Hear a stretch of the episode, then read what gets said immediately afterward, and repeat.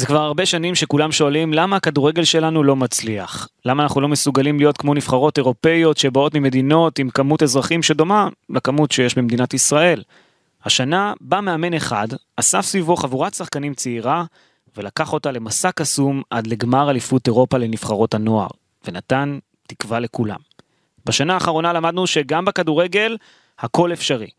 למאמן הזה קוראים אופיר חיים, והוא מגיע לשיחת היום. אתם מאזינים לפודקאסט שיחת היום בערוץ הפודקאסטים של וואן בחסות ווינר.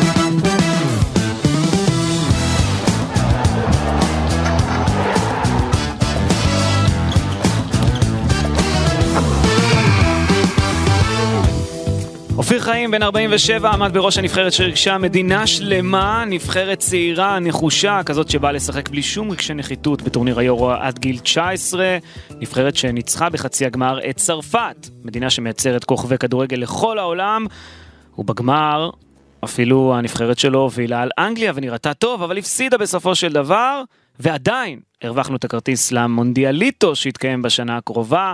אז לרגל ראש השנה קיבצנו את כל האנשים הגדולים שעשו את השנה האחרונה בספורט הישראלי לסדרת ראיונות בפודקאסט של וואן, ועכשיו נמצא איתנו האיש שהוביל את נבחרת הנוער להצלחה גדולה, הצלחה מסחרת. אני אסי ממן וביחד איתי נמצא גם גידי ליפקין, וכמובן, אופיר חיים, אופיר שלום. שלום, שלום. איזה שנה עברת? אה, מדהימה. כן, כן, מטורפת, שנה מטורפת. קיווינו שנוכל לעשות באמת אה, משהו גדול, חשבנו והאמנו, אבל אה, אני חושב שלהגיע לגמר של אליפות אירופה ולהיות פסע באמת מלהרים את הגביע, זה אף אחד לא דמיין. אבל אני חושב שמעבר לזה שהגענו לשם, הצגנו כדורגל אה, מדהים פשוט, וזה מה שאני לוקח מהטורניר הזה. אני זוכר שנכנסת למסיבת העיתונאים של וופא בבית המלון בברטיסלבה, וכשנכנסת עם אילי מדמון, שמו מולכם את הגביע על השולחן של מסיבת העיתונאים. זו הייתה הפעם הראשונה שראיתם אותו, כי כל הזמן בטורניר הזה חשבתם איך לנצח ממשחק למשחק, ממשחק למשחק, ופתאום, שם פתאום כנראה נפל לך האסימון שאתם בגמר. באותו רגע היית קצת בהלם אפשר להגיד. כן, אה, שוב, אני אומר שכל משחק שהגענו אליו באנו במטרה לנצח והאמנו שאפשר, אבל פתאום זה ממש מוחשי מול העיניים, ובאתי לגעת בגביע, אז אמרו לי, אל תיגע, זה מביא מזל רע. חבל שלא נגעתי. אופיר, כמה ההישג הזה מבחינתך שינה לך את כל הקריירה, את כל המבט שלה? כי עד הנבחרת שהגעת ועשית הישג מדהים, הקריירה שלך שציפו שתהיה, במק... ציפית גם אני, אני בטוח שתהיה במקום אחר. נכון, נכון. הכדורגל ה- בליגת העל לא הלך לך כמו שאתה רצית ותכננת. אה, האמת היא שאימנתי בסך הכל שנה וחצי בליגת העל עם כפר סבא והפועל תל אביב בתקופה הקצרה, אז אה, את כפר סבא אני חושב שבניתי מאפס ובאמת עשינו עונה טובה ובסוף אה, מה שקרה מה שקרה עם שום ולא סיימתי את העונה אבל הקבוצה הזאת עם תקציב אולי הכי נמוך בהיסטוריה של ליגת העל נשארה בליגה אה, והבאתי אותה למצב טוב. ותמיד כשהייתי צריך לעשות את הצעד אחד קדימה לא זה נעצר איפשהו וגם בהפועל תל אביב בתקופה הקצרה הזאת פתאום שעצרו לי את זה ב... אחרי שבעה משחקים, אחרי שבעה משחקים משום מקום אה, הודעה שאני מפוטר וידעתי מראש, אמרתי להם מראש, תנו לי את ינואר, אני אחזק את, השחק... את הקבוצה הזאת בשחקנים שאני חושב שצריך, והקבוצה הזאת תישאר בליגה. ו... ולא נתנו לי את הזמן הזה, אבל בסדר, זה כבר היסטוריה. וזה אחרי שהם אמרו שאתה מאמן העתיד של הכדורגל הישראלי. כן. הם לא טעו אגב, הם לא טעו. אני, אני חושב ש... לקח קצת... כן, אני חושב שהם, אה, אתה יודע, בסופו של דבר אמרתי גם אז שאני צריך להוכיח שבאמת הם עמדו, עמדו במילים שלהם. יש לי עוד הרבה לעבוד, אבל אני מאמין בדרך כמה. שהם שמו את ההכרזה הזאת, אה, אז אולי זה פגע בך בסופו של דבר. כי כולם אמרו איפה מאמן העתיד, ואתה יודע, לא הלך בהתחלה. כן, אבל לא זה. אבל זה תהליך, זה, זה, כדורגל זה לא קסם. יש תהליך שעוברים, אה, אני צריך להכיר את השחקנים מקרוב, צריך להכיר את הקבוצה. אה, איפה לחזק, מה לחזק, לוקח זמן, זה לא שבעה משחקים ו, וזה קסם, זה לא, זה לא קוסמות. אבל בלי- בליגת העל, אתה יודע שכל משחק, אם אתה מפסיד, יש גרזן. עכשיו, בנבחרות יותר רגוע. רוצים שתגיעו להישגים, שתגדל, אבל שם לא אחרי כל משחק אה, קוראים לך לישיבה, ואתה אולי חושש שישלחו אותך הביתה. נכון, אבל אתה יודע, שנתנו לי את הזמן לבנות בכפר סבא קבוצה, מאפס, אז בניתי קבוצה שרצה לאורך כל העונה עד הפלייאוף. חמש נקודות מהישארות אה, מעל רעננה, אז הצלחתי, הצלחתי בעבודה שלי. ואז לא הסתדרתי עם יצחק באיזה נושא, אבל מבחינת בנייה של הקבוצה, בניתי קבוצה, לא, לא הייתי לחוץ מזה שיפטרו אותי אחרי מחזור או שניים, נתנו לי את השקט לעבוד, ואני חושב שכפר סבא נשארה בליגה באותה עונה, והרבה בזכותי, מותר להגיד. אגב, אנחנו רואים קצת שינוי מגמה, גידי, כי זיו אריה לדוגמה, החרב הייתה לו על הצוואר בסיום העונה כן, שעברה. אבל הפועל ירושלים וקטמון, אל תיקח אותם כדוגמה.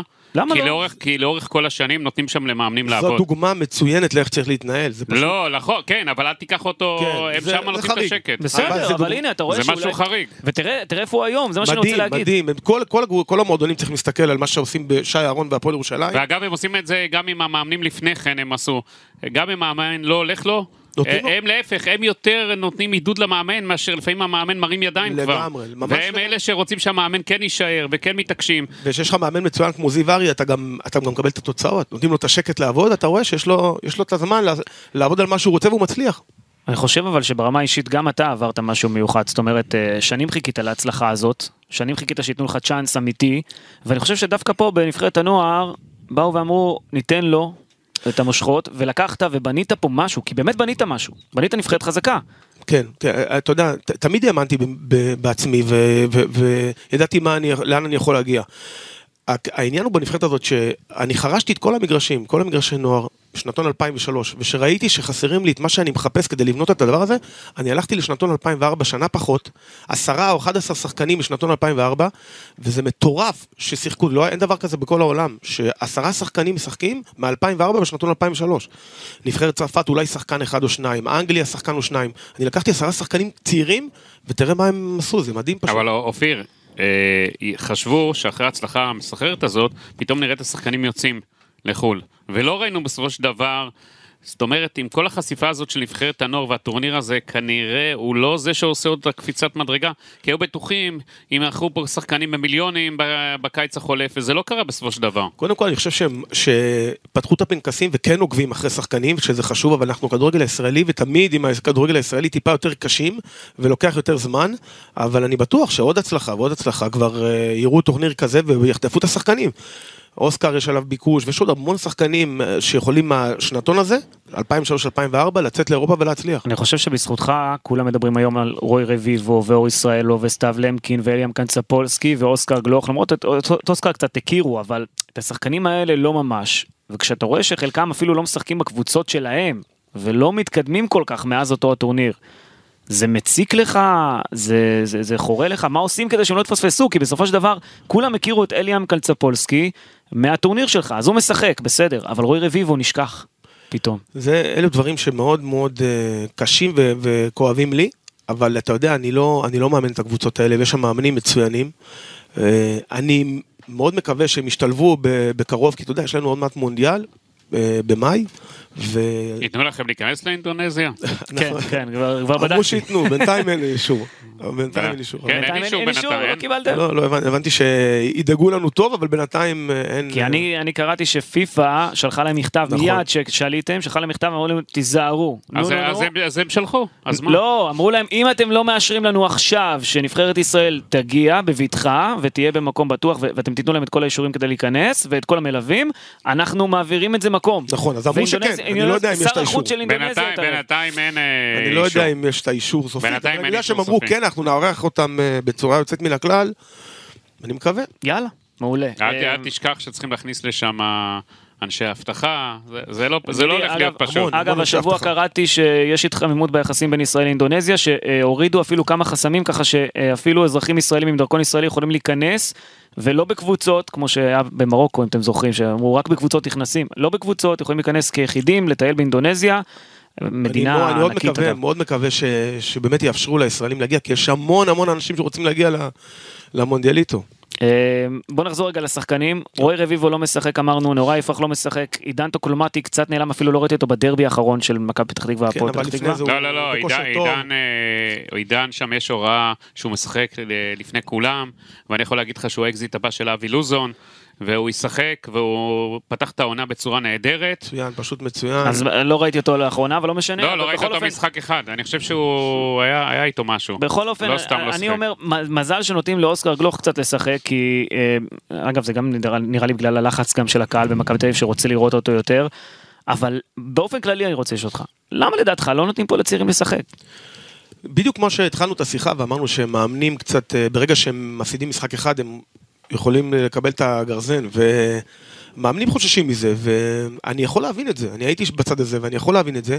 מצד שני, אני יכול להבטיח לכל ה... שהשחקנים האלה, הצעירים האלה, אם ייתנו להם לשחק וייתנו להם את השקט, הם יהיו יותר טובים מכל זר אחר שיגיעו לפה, ומכל הימור אחר שיביאו לפה. צריך לתת להם את השקט, ואני מאוד מאוד אומר לשחקנים האלה, כל אחד בזמן שלו, אתה יודע, אה, מדמון עזב את באר שבע כי לא השתלב כקבוצה יוצאת מן הכלל בבאר שבע, אז עבר לביתר ירושלים, אז אני מקווה שהוא ישתלב בביתר ירושלים. תגיד, אופיר, כשאני רואה את הנבחרת, אנחנו אמנם אה, נשדר את זה אחרי הנבחרת הבוגרת והצעירה. אוסקר גלוך, ביכולות שלו, שאנחנו רואים שהוא הכי טוב, אה, היום הישראלי הכי טוב בליגת העל. הוא לא צריך לפתוח בנבחרת הבוגרת של ישראל? אם אתה היית מאמן נבחרת הבוגרת, אתה לא היית מזמין אותו? קודם כל, אני, אני, אני בטוח שאתה יודע, אתה אומר משהו, אני בטוח שאלון חזן אה, חושב על זה מאוד ברצינות. אני מכיר את אלון, הוא רוצה את השחקנים הכי טובים. אה, אוסקר עושה בעיה טובה לאלון חזן, ואני מאמין מאוד שבקרוב אנחנו נראה אותו בנבחרת הבוגרת. אני חושב שהוא היה חייב לפתוח בנבחרת הבוגרת. גידי, אבל יש פה בעיה, אם ייקחו אותו לבוגרת, הוא לא יחזור לנבחרת הנוער, שתדע, הוא לא יהיה במונדיאליטו. אבל אה, זה מה שאני חושב שאופיר יהיה בבעיה לגביו. אני מאוד מאוד מקווה שאתה יודע, היה באוסטריה את דמיר שהיה בברצלונה, נכון. הוא, הוא היה בנבחרת הבוגרת, שיחק במשחקים, ואז הורידו אותו לאליפות נגדנו. אז אני מקווה מאוד שזה מה שיהיה. אני לא יודע מה יהיה עם אוסקר בהמשך, אתה יודע, אם הוא יימכר בינואר, לא יימכר. יש פה הרבה אם סימני אתה לא שאלה. יודע, מי יודע? לא, יש פה עוד הרבה סימני שאלה גדולים לגביו. תשמע, אבל גיל- קיליאן אמבפה בגיל 18 זכה בגביע העולמי עם נבחרת צרפת, ולמה פה בישראל תמיד אומרים, הוא צריך עוד להשתפשף בנבחרת הצעירה, השחקנים עד שהם לא מגיעים לגיל 21, כאילו לא מסתכלים עליהם בקטע אוסקר של לא נבחרת צריך בוגרת. להשתפשף, אוסקר כבר... אוסקר הוא- כבר הוא לא משחק צריך- כאילו- אתה- כאילו הוא בן אוסקר 30. זה מדהים, זה פשוט... אמ- אמרתי לכם, זה, יש לו בייגלה מעל הראש, זה מדהים פשוט מה שהוא עושה בגיל הזה בליגה, הוא נכנס, פתאום אתה רואה שחקן מספר אחת במכבי תל אביב. אה, כולם מנסים לעזור לו, אתה יודע, ממש רוצים לעזור לו להתפתח, וזה כיף לראות את זה. איך הוא- אתה מסביר את מה שיש לו ברגליים? מה מה זה? אתה יודע, אנשים יגידו דריבל, קודם כל ב-16 מטר, ואני הייתי אה, חלוץ טוב מאוד ב-16 מטר, הוא לא פחות טוב ממני, אני לא אגיד. חוץ- חוץ, אה, חוץ מעונה אחת, אה, חוץ מכמה עונות אה, כן, שלא הלך לך. כן, שהכדורים פגעו במשקוף. ואתה יודע, ואסי עד היום הוא כועס על הביקורת שביקרתי אותו. אה כן? וואי וואי גידי וואי. הייתי צריך לשבת ביניכם, לא שתשבו אחד ליד השני. אכזרי איתי. כן, הייתי צריך לשבת ביניכם, בקיצור. חתכתי אותו הרבה כן? בקריירה, כן. כן. אבל אבל בוא רגע, הביאו אותו עם הרבה ציפיות בזמנו למכבי נכון. תל אביב. אבל לא נתנו לי, נתנו לי חצי שעה, 20 דקות, חצי שעה, 20 דקות. צריך לתת לחלוץ לשחק, לתת נכון, ביטחון. נכון. אתה, אתה יודע, זה מזכיר לי קצת את הקריירה שלך כמאמן, כשחקן. התחלת מלמטה, ואז נכון. קיבלת את ההזדמנויות, בחלק מהמקומות הלך לך, חלק אה, לא היו סובלניים איתך. נכון, ומי שלא אהב סטולבנית הפסיד בסוף. אתה, אתה חושב שאתה מסתכל לאחור שהקריירה שלך כשחקן קצת הוחמצה, שהיית יכול להגיע יותר רחוק? בטח, יכולתי להגיע הרבה יותר רחוק, אני חושב ש... שאם היה לי, אני לא אגיד מזל, אבל אם הייתי נמצא במקום הנכון, בזמן הנכון, אתה יודע, אני הגעתי למכבי תל אביב, אה, ופתאום היה בפעם השנייה גלקטיקוס, ושם היה תוהו ובוהו, אבל אם הייתי מגיע למכבי תל אף אביב, אחד לא פגע אז. כן, אני חושב שאני הייתי דווקא די טוב. נקודת. אור כן, יחסית האמת- לכל- האמת שזה נכון, כן, האמת שזה נכון. בעונה הזאת הייתי נקודת אור. במבט לאחור היית עושה בחירות קצת אחרות בקריירה שלך? כן, כן, לא הייתי יוצא לטורקיה. אני בהפועל באר שבע סיימתי מלך שערים של ליגת העל עם 16 שערים, ובאו אליי עם הצעה מטורקיה, ואז היה לי את הבלגן עם הילד, והציעו לי המון כסף, ואני קמתי והלכתי, ואשתי והילד היו פה, ואי אפשר היה לחיות ככה, זה היה סיוט מבחינתי. ויתרתי על אחרי חצי שנה וחזרתי, אבל החצי שנה הזאת אה, דפקה אותי כי לא הייתי מוכן מקצועית, וקראתי את הצולבת איך שנחתתי בישראל במכבי תל אביב. אם הייתי חוזר אחורה, אני לא יוצא ואני נותן חמש, שש עונות. בישראל, אה, בבאר שבע, זאת אומרת. בבאר. שבע או במכבי תל אביב, שאחרי זה לקחו אותי. אבל כן, הייתי נשאר.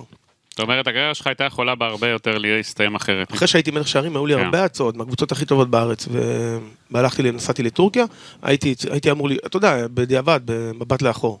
איך אתה אה, רואה את העידן של היום, של הכדורגלנים של היום, לעומת הכדורגלנים של פעם, זאת אומרת העידן שלך? כי נראה, אומרים, אומרים, כן, שהילדים האלה יותר מפונקים, שהם הרבה יותר, אה, צריך להכיל אותם ולהגיד להם מה לעשות וזה, ובתקופה שלך הייתם יותר חופשיים, אני חושב, כשחקנים. לא, אני חושב שאנחנו לא היינו מספיק, אה, לא ידענו מספיק, לא היינו מספיק מקצוענים בקטע של המקצוענות. היום, בדור שאני רואה את הילדים האלה, הם מאוד מקצוענים. כן. הם שומרים תזונה, שומר, אה, מאוד מאוד מקצוענים, מאוד יודעים מה צריכים לעשות, אבל אני חושב שאנחנו היינו יותר מוכשרים. פשוט היה לנו הרבה. עזוב שיש נתונים ושחקנים מצוינים, אבל בוא נגיד שאם הייתי משחק היום בליגת העל, הייתי מסיים... אה, עם כמות יותר גדולה, כן. כמות יותר גדולה, למרות שההגנות גם אה, השתנו, זאת אומרת, השחקני הגנה ו... כל, הס... כל, ה... כל ה... אני חושב שמה שחסר באמת בכדורגל היום זה המשחק, אתה יודע, מהשכונה באנו. נכון. ואין את זה היום, אין את זה היום, אין...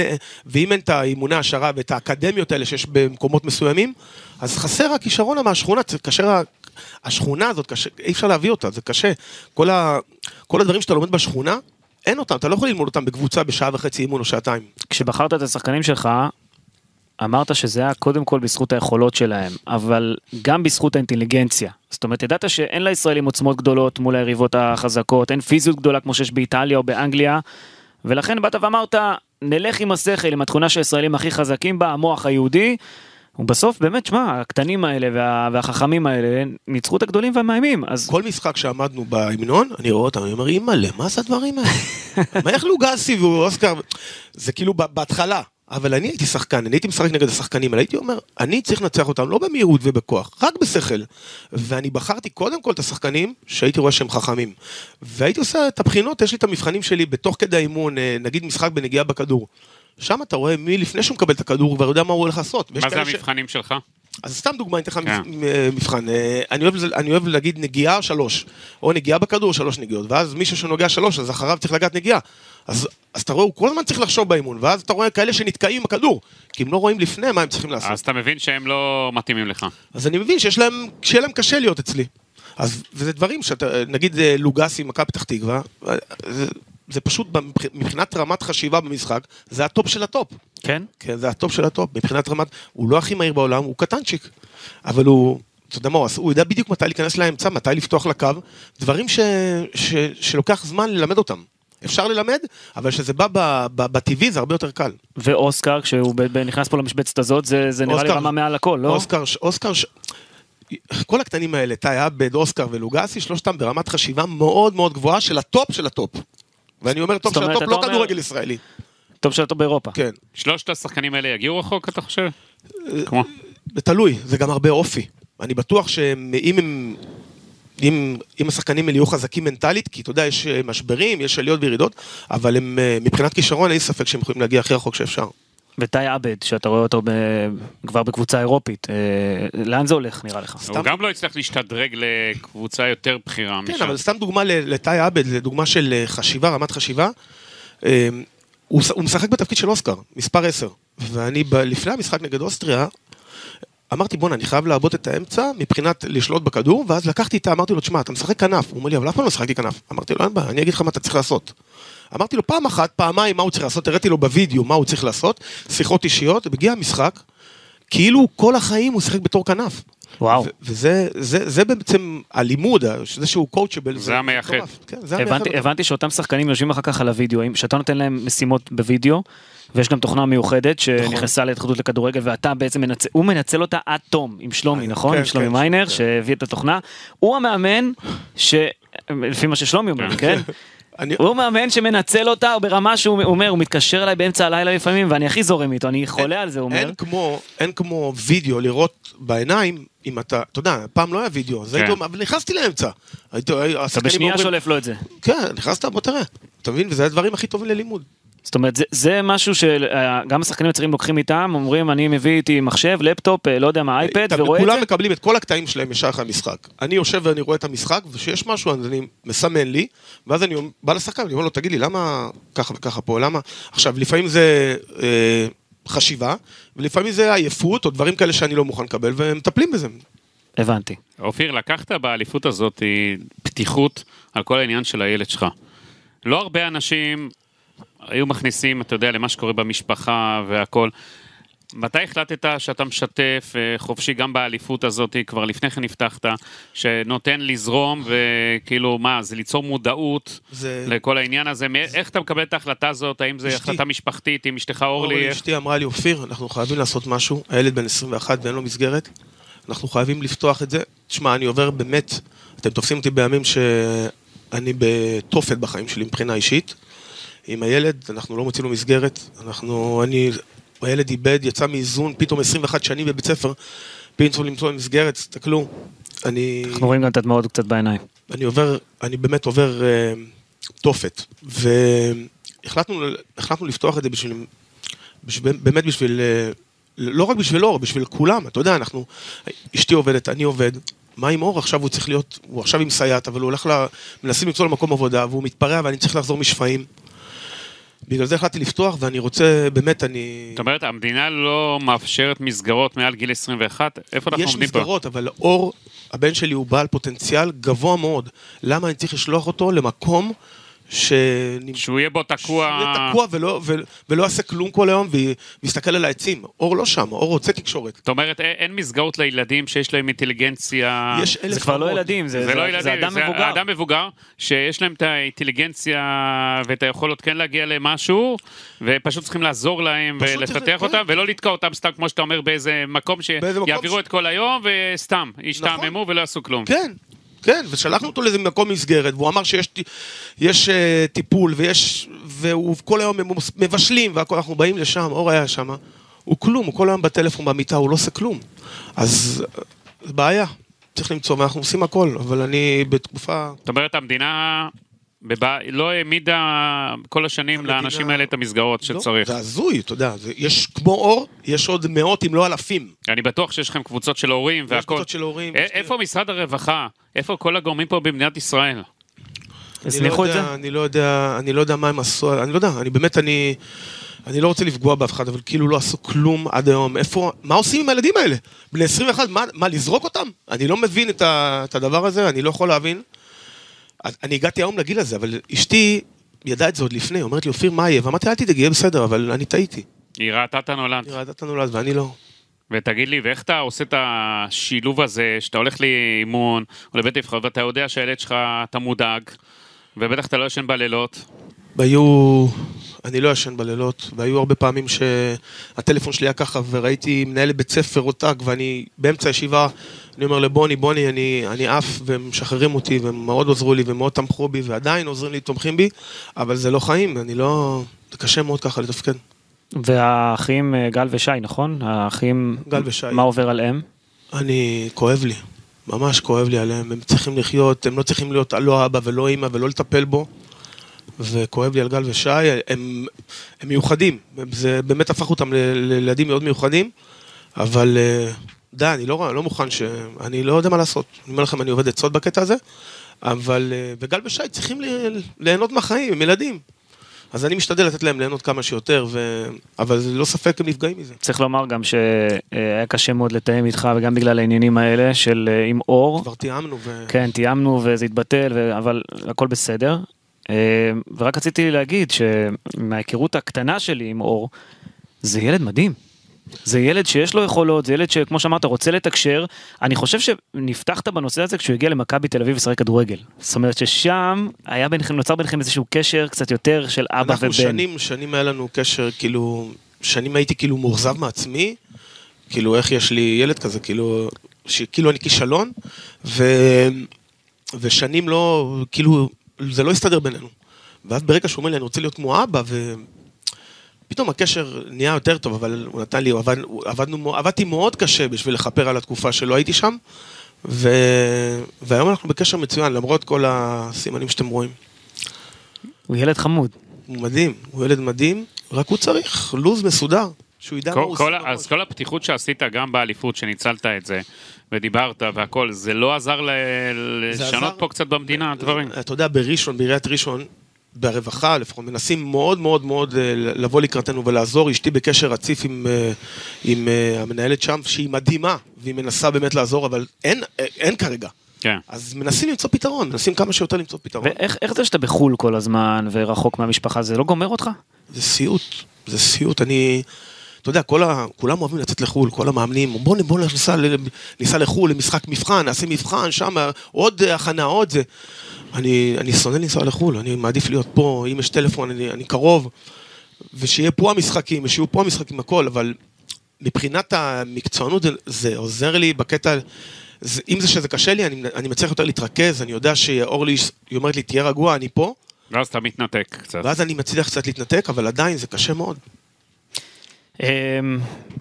דיברנו... נקווה מאוד שהמדינה, מישהו יתעורר. כן. וימצא את הפתרונות לילדים צריך לתת האלה, לנערים. האלה, למבוגרים האלה, כי חייבים, חייבים, אי אפשר לזנוח אותם. יש, יש המון, המון, המון, המון, שהמשפחה פשוט נחרבת, נהרסת, המשפחה נהרסת. אצלכם זה לא קורה אגב, אשתך אתה יודע, נלחמת. אשתי נלחמת, אבל אני, אני לא מתבייש להגיד שאני רואה אותה בתקופה האחרונה במצב שאף פעם לא ראיתי אותה. וזה קשה. וכשחזרת היא כשחזרת מאליפות אירופה, הייתה שמחה בבית. בטח, היה אושר גדול. היה אושר גדול, אתה יודע, זה...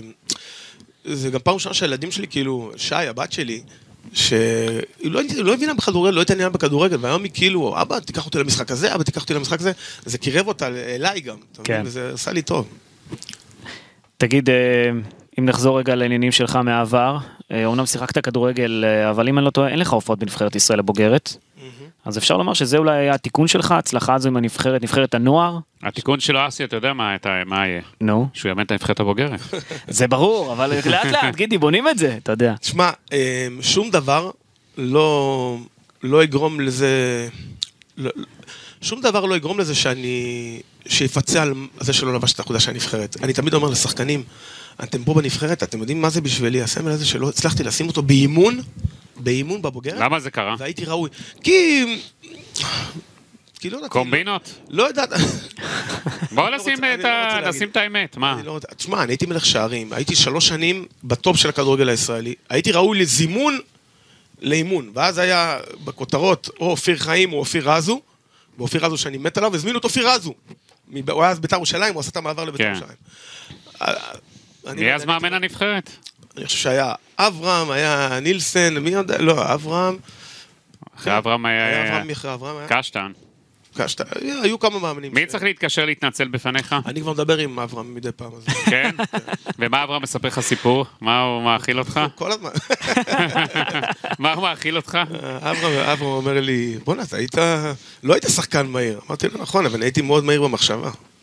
הבנתי. אברהם- אה, אברהם מהנדס אותך. אברהם אלוף. היום- מחפשים את- את השחקנים האלה, המהירים במחשבה, כמו שאתה אומר, אז נכון. בקיצור, הכל השתנה. אז אולי אה, תחזור לצחוק לשחק. תגיד, אה, לכולם בהתאחדות היה ברור שאם תגיע לך הצעה מקבוצה גדולה, אתה תעזוב את נבחרת הנוער. לדעתי זה עוד לפני, כבר אמרת להם, לפני הטורניר, כן? הגיעה התעניינות אחרי, ה... אחרי ההצלחה באליפות אירופה לנוער, הגיע, פנו אליך קבוצות מהכדורגל והציעו לך לבוא בעקבות ההצלחה, כי בינתיים נראה שאתה עדיין בנבחרת הנוער. אה, פנו גם אליי ופנו גם לגורמים בהתאחדות. ו? אבל אני אמרתי שעד המונדיאל, זה לא משנה מי פונה אליי, אני לא, אני לא חושב על שום קבוצה. אני לא, אני רק, אתה אומר, אתה הולך לסגור את המעגל עם המונדיאל, ואז אה, ואז- תתפנה. נראה מה שיהיה, אבל אני באמת נהנה מכל שנייה, ב... נהנה ולומד, ואני באמת, כיף לי. לא, ברור שאתה נהנה, אבל אתה יודע, בסופו- בסופו של דבר, בליגת העל גם יש כסף בהרבה יותר גדול, ובטח אתה חושב על העתיד מבחינת המשפחה וכל מה שצריך. אה, אתה חושב כבר על היום שאחרי הנבחרת הנוער, זה מתחיל להעסיק אותך? לא, אני, אני משתדל שלא. אני, אתה יודע, תמיד אה, זורקים לי ואומרים לי, ו... אבל אני לא, לא, לא חושב על זה, אני חושב רק איך אני מתמקד עכשיו במוקדמות, אפילו לא במונדיאל, מוקדמות 2004, שנתון 2004, אנדר 19, יורו? יורו, יש לנו בקרואטיה, ומוקדמות, וזה מה שמעניין אותי עכשיו, שום דבר מעבר. הרי יהיה עכשיו מלא ציפיות ממך ברגע שאתה תעשה את הקפיצה בחזרה לאמן.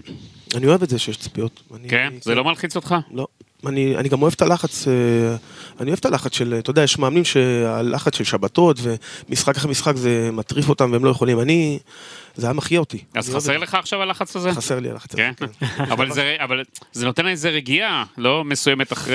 זה נותן רגיעה. אבל אתה יודע, מגיע שבת ואני כבר בטירוף, אני כאילו... קשה, אני רואה את, ה, אני רואה את הליגה ו... זה כיף, זה... זה לא אתה. רואה את עצמך מתזז בקווים בחזרה. כן, אני, אני, כן, אני רואה את עצמי, אבל אתה יודע, אני, אני כל כך כיף לי בנבחרות, שאם אני אשאר ואצמח שם, זה גם מתאים לי בטירוף. זאת אומרת, אני- אתה רוצה לעשות את המסלול של אלון חזן אולי? יכול להיות, הלוואי, הלוואי, הלוואי, להגיע למאמן נבחרת בוגרת זה חלום גדול. מה יוסי בניון חושב על מה שקורה בנבחרות הצעירות? איך אתה רואה את, ה, את, ה, את המדיניות שלו, את הקו מחשבה שלו? יוסי, יוסי מדהים, יוסי זה, אתה יודע, אני גם משחק איתו מדי פעם בוותיקים, אז uh, הוא כמו ילד, כמו ילד ש... כשהוא משחק כדורגל, הוא כמו ילד. הוא מוסר לך? או הולך עד הסוף אתה יודע, לבד? שיחקנו משחק אחד ביחד והוא בישל לי את הגול. מול שער ריק, אז ככה ש... זאת אומרת, הוא, הוא סידר את הכל, שתישאר מול שער ריק. כן. הבנתי. אבל מאז הוא כבר לא לוחץ עליי, צריך ללחוץ עליי לחזור. אני קצת פצוע בגב. אה, כן? תגיד, בשנה הקרובה באמת אתם הולכים למונדיאל עד גיל 20. מאי 2023, אם אני לא כן, טועה, באינדונזיה. כשהבטחתם את הכרטיס למונדיאל איתו, היו הרבה שאמרו שבאינדונזיה באמת אסור להכניס ישראלים והכל, אז נראה לי שכל הנסיעה הזאת תהיה מיוחדת מעבר לטורניר עצמו, אבל אני מניח שאתה תתרכז בכדורגל. לאן אפשר להגיע לשם? אנחנו חולמים הכי גבוה שאפשר. אה, אני, כמו שעשינו והדמנו את המדינה ב- ביורו, אני רוצה להמשיך ולהדהים אותם. אני אתאכזב מאוד אם אנחנו לא נעשה משהו גדול. מאוד אתאכזב. אני חושב שאנחנו יכולים לעשות משהו אפשר גדול. ללכת עד הסוף שם, אתה חושב?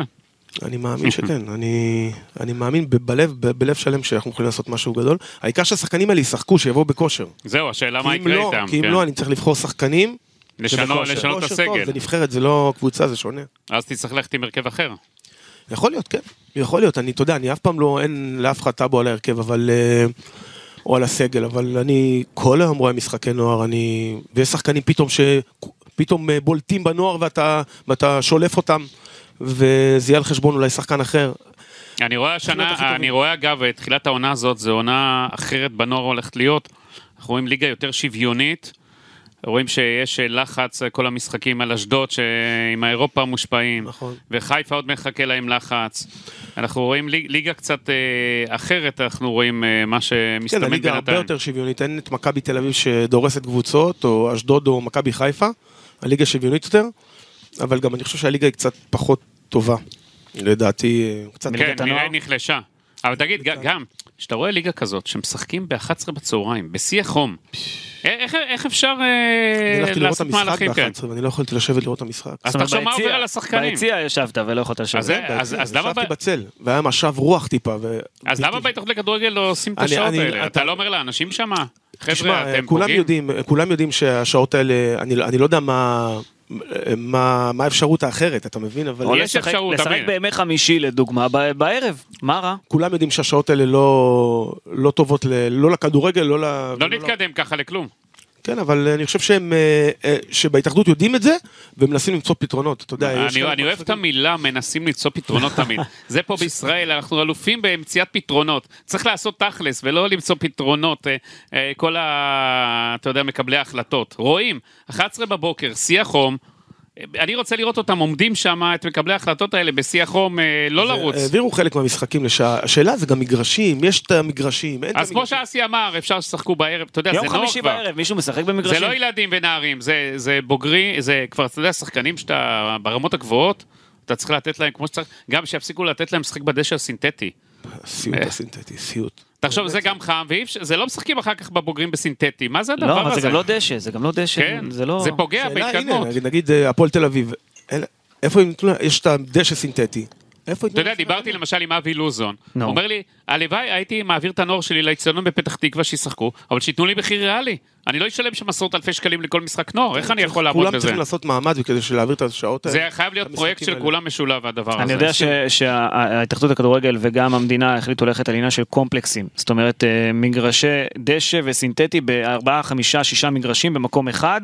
שזה אולי ייתן פתרון כזה עד לדרג ביניים. שיעשו את זה ועד שפוזזים. התחילו לרוץ כבר, אתה. יודע, לפחות התחילו לרוץ ב- כן. בקטע הזה. אבל אה, תשמע, באמת, אתה מסתכל נגיד על, ה- כמו שגידי אומר על הנוער, אני נגיד מסתכל על אה, מכבי חיפה, אה, מכבי תל אביב, אני לא רואה שם עוד שחקנים כמו אוסקר גלוך. או שחקנים ברמה מאוד מאוד גבוהה פתאום. יש איזשהו עניין בגילאים האלה של נערים נוער, אתה רואה שם, אתה רואה שם כישרונות?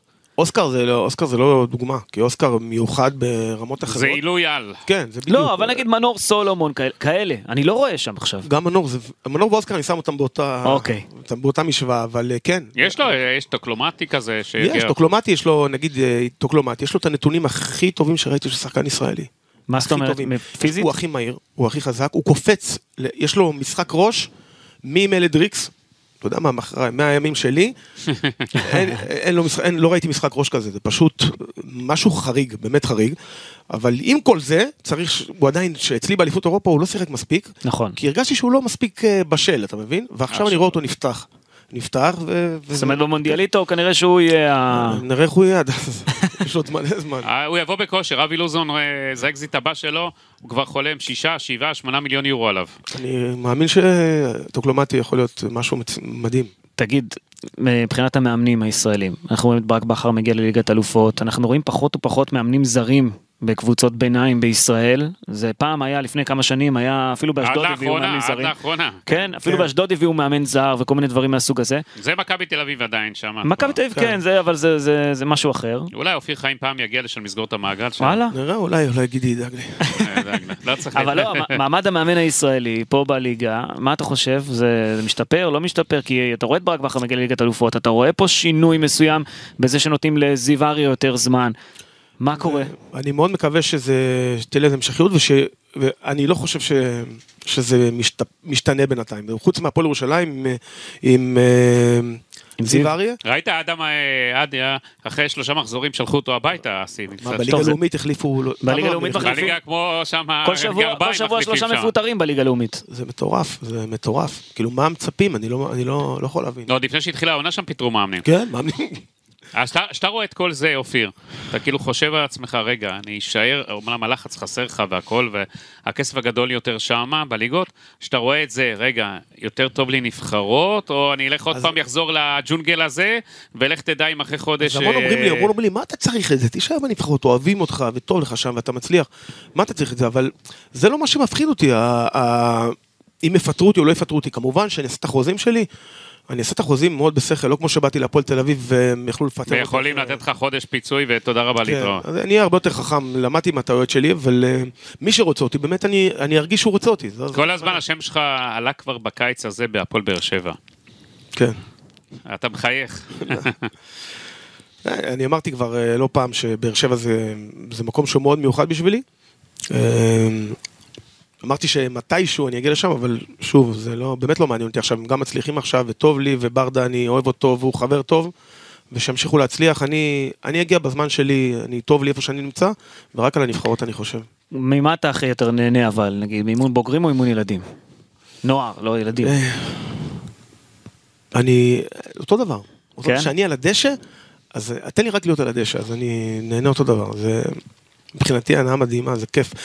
בטח לראות את ה... אתה יודע, שאני לוקח שחקן נוער כמו עדי יונה מביתר ירושלים, שהוא ילד מאוד מוכשר, ואני בא אליו במחצית ואני אומר לו, עדי, עשית פה סיבוב הפוך, במקום להסתובב הפוך, לקח את הכדור, לא, אל תיגע בו, תסתובב, תרגיש איפה אתה נמצא לפני, תסתובב עם, עם הפנים למשחק, ואחרי דקה, מתחילה המחצית שנייה והוא עושה את אותו דבר, את מה שאני מצפה ממנו, זה מבחינתי, זה אושר גדול מבחינתי, זה כאילו... לכוון אותם בדברים לכוון הקטנים. אותם בדברים הקטנים, כי הם, מוד, הם, אפשר, הם פלסטלינה עדיין. כיף, כיף לעבוד איתם. אתה יודע מה יותר כיף לנו? אבל אה, שוב אני חוזר לאוסקר גלוך, לאמן אחד כמוהו, ולתת לו את ההערות הקטנות האלה ולראות את אוקיי, זה. אז, אז סתם לדוגמה אוסקר, ואמרתי את זה לא פעם, אוסקר בטורניר החורף של שנתון 2004 לא פתח בהרכב, שתבין, אני מדבר אוקיי. איתך על טורניר חורף שנתון 2004, שכולם בשנתון שלו. והוא לא פתח בהרכב, הוא התחיל לעשות לי, כאילו, אני רואה אותו שהוא כועס, זה, אמרתי לו, אוסקר, יש פה עקרונות משחק שלי. אתה תעשה את העקרונות משחק, אתה תשחק, כישרון יש לך. אבל אני לא רוצה שאתה תיעלם מהמשחק, אה, כל מיני דברים שהוא למד, ב... שהיו קשורים למכבי תל אביב. אמרתי לו, אצלי אתה צריך לשחק חופשי, אבל לחץ בעיבוד זה לחץ בעיבוד, אתה לא עכשיו מאבד כדור, ומישהו מאבד כדור ואתה חוזר בהליכה להגנה. אין דבר כזה, כי במכבי תל אביב היה כדור חוזר, כדור היה חוזר אליו שוב. נבחרת עד הסוף, איבדת כדור, מישהו איבד כדור, חזרה לעמדות. ושאני רואה מאוסקר אחרי טורניר חורף, שהוא מפנים, הוא מבין מה, הוא, הוא יודע מה הוא צריך לעשות בשביל להיות, להיות בטופ. וכשאני רואה שהוא מפנים את זה, אז, אז אני אתן לו לשחק, שחקנים האלה, ישחקו אצלי חופשי. אז אנחנו פה בסיכום שנה גם. מה היה הרגע הכי מיוחד שלך בשנה הזו? כדורגל, לא כדורגל, תבחר אתה. בשנה האחרונה. יש את הרעיון המפורסם ש... האספה שלי, שאמרתי להם, שזה בכלל לא היה מתוכנן, זה כאילו... אני יושב, בחדר ואור אומר לי, ואור אומר, אבא, אני רוצה לאחל לך בהצלחה, אני אוהב אותך ומאמין בך, משהו כזה. ואני, ו, ואני כאילו בחדר, אני עם עצמי, אני כבר בטירוף שהמשחק, אני רוצה להתפוצץ בשבילו, ואני יורד לאספה והטלפון בצד תמיד, ופתאום אני מתחיל לדבר איתם, וזה, ופתאום זה עולה לי. אמרתי, רגע, רגע, עצור, עצור, עצור. הוצאתי את הטלפון ונתתי להם לשמוע. שאור לא דיבר עד גיל שבע, ש... שאמרו שהוא לא ידבר בחיים. אז אמרתי להם, אם הוא מדבר, אז מה יכול לעצור אותנו? לא צרפת ואף נבחרת. זה הכל בפנים, זה הכל באמונה. זה היה לפני צרפת בעצם. זה, זה היה לפני צרפת נראה לי, או אוסטריה או צרפת. וזהו, וזה הרגע שאני לוקח, וכמובן, הניצחון אחרי צרפת בחצי גמר, שנשקתי את הדשא, כאילו, ואמרתי תודה ל... לאמא. לאמא שלי ואבא שלי, וזה זה הכל, זה, זה הרגע הכי מאושר. הגול של אליאם קנצפולסקי או הגול של אוסקר גלוך בגמר? מה היה יותר גדול?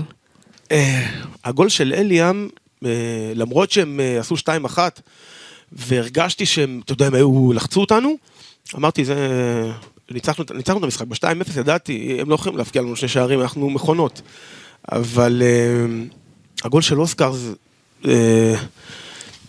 זה, זה, זה, זה כואב לי, הגול הזה. זה, אני שמחתי מאוד על הגול, אבל אמרתי, אנחנו חייבים עוד גול בשביל לקחת את הגביע. כי אני ידעתי שכולם ראו שאנחנו הרבה יותר טובים מהם. וזה לא הגיע. וזה לא הגיע. ושוב אני אומר, אה, תמיד אני אומר שאתה יודע, אני חזרתי לארץ ונרגעתי ואמרו לי, וואו, תראה מה עשית, אתה כאילו זכית. לא, לא זכיתי, וזה כואב לי מאוד, זה מאכזב אותי מאוד. זאת אומרת, המחמאות, אה, רק להיות עם המחמאות, זה עצבן אותך, רצית... הוא רצה להיות אלוף אירופה, מה? הוא רצה להיות אלוף אירופה. כמו שצריך, צודק. הוא צודק. כן. מה, היית לא. ככה קרוב מזה. והרגע הכי קשה שלך בשנה האחרונה? הרגע הכי קשה בשנה האחרונה? אה, קטע אישי עם הילד. עם אור, כן. מסגרת שהוא לא הסתדר בה, שכולנו ציפינו וקיווינו שהוא יוכל אה, להיות במסגרת הזאת, ולא הצלחנו. הייתה לך שנה עם הרבה אמוציות, אה? ups and downs ו... מטורפת. אבל תמיד אני בפרופורציות, אתה יודע, זה משאיר אותי בפרופורציות אחרי... איך אתה נוחת אחרי אה, פיק כזה גבוה? קל מאוד. קל מאוד. חוזר הביתה. חוזר לפרופורציות של הבית, של המשפחה. כן, בדיוק. היום יום שלי זה... זה לא... היום יום שלי זה בעליות וירידות ברמות שאי אפשר, אפשר להסביר במילים. חיים מאוד לא, לא פשוטים, אבל אני מחבק את זה, גם עם כל הכאב, אני מחבק את זה. מה נאחל לך לשנה החדשה שמגיעה, ראש השנה, אתה יודע, מאחלים שנה טובה, אז מה נאחל לך? בריאות ואושר וגמר מונדיאל. תגיד, אה, ששנה הבאה, נגיד עוד שנה נעשה איתך רעיון, איפה אתה תאמן? לא יודע. אני מקווה, מקווה מאוד שאני, במקום שאני, שיהיה לי טוב. שיהיה לי טוב, שיהיה לי שקט, שיהיה לי שקט נפשי, ואני לא מפחד שוב מ, מלחץ של, אה, של קהל ושל תקשורת. אתה יודע, הרבה פעמים אנחנו מבקשים ממאמנים להגיע לדבר וזה, ולא כולם אומרים שיש להם זמן, אין להם זמן. אני יודע שלך אין זמן, ואנחנו מודים לך מאוד שהגעת לדבר איתנו. תודה רבה לכם. כי תודה. עשית מאמצים גדולים, אנחנו יודעים. ואתה יודע, אחרים שאנחנו מזמינים אותם, אה, נראה, נראה, נראה, אבל אתה התעקשת ובאת. ו... שתרצו, שאני יכול, אני בכיף. אנחנו מודים לך מאוד על זה, וכמובן, שנה טובה והרבה הרבה הצלחה. ושתדע ימים טובים uh, במישור האישי. כן. שלא יותר מדי זה יטריד אותך הדבר הזה, ונקווה שמי ששומע מהמדינה, ידע למצוא את הפתרונות לכך. אמן, שימצאו פתרונות, חג שמח. אופיר, שתהיה שנה טובה ותודה רבה. תודה לכם, תודה רבה. ביי ביי.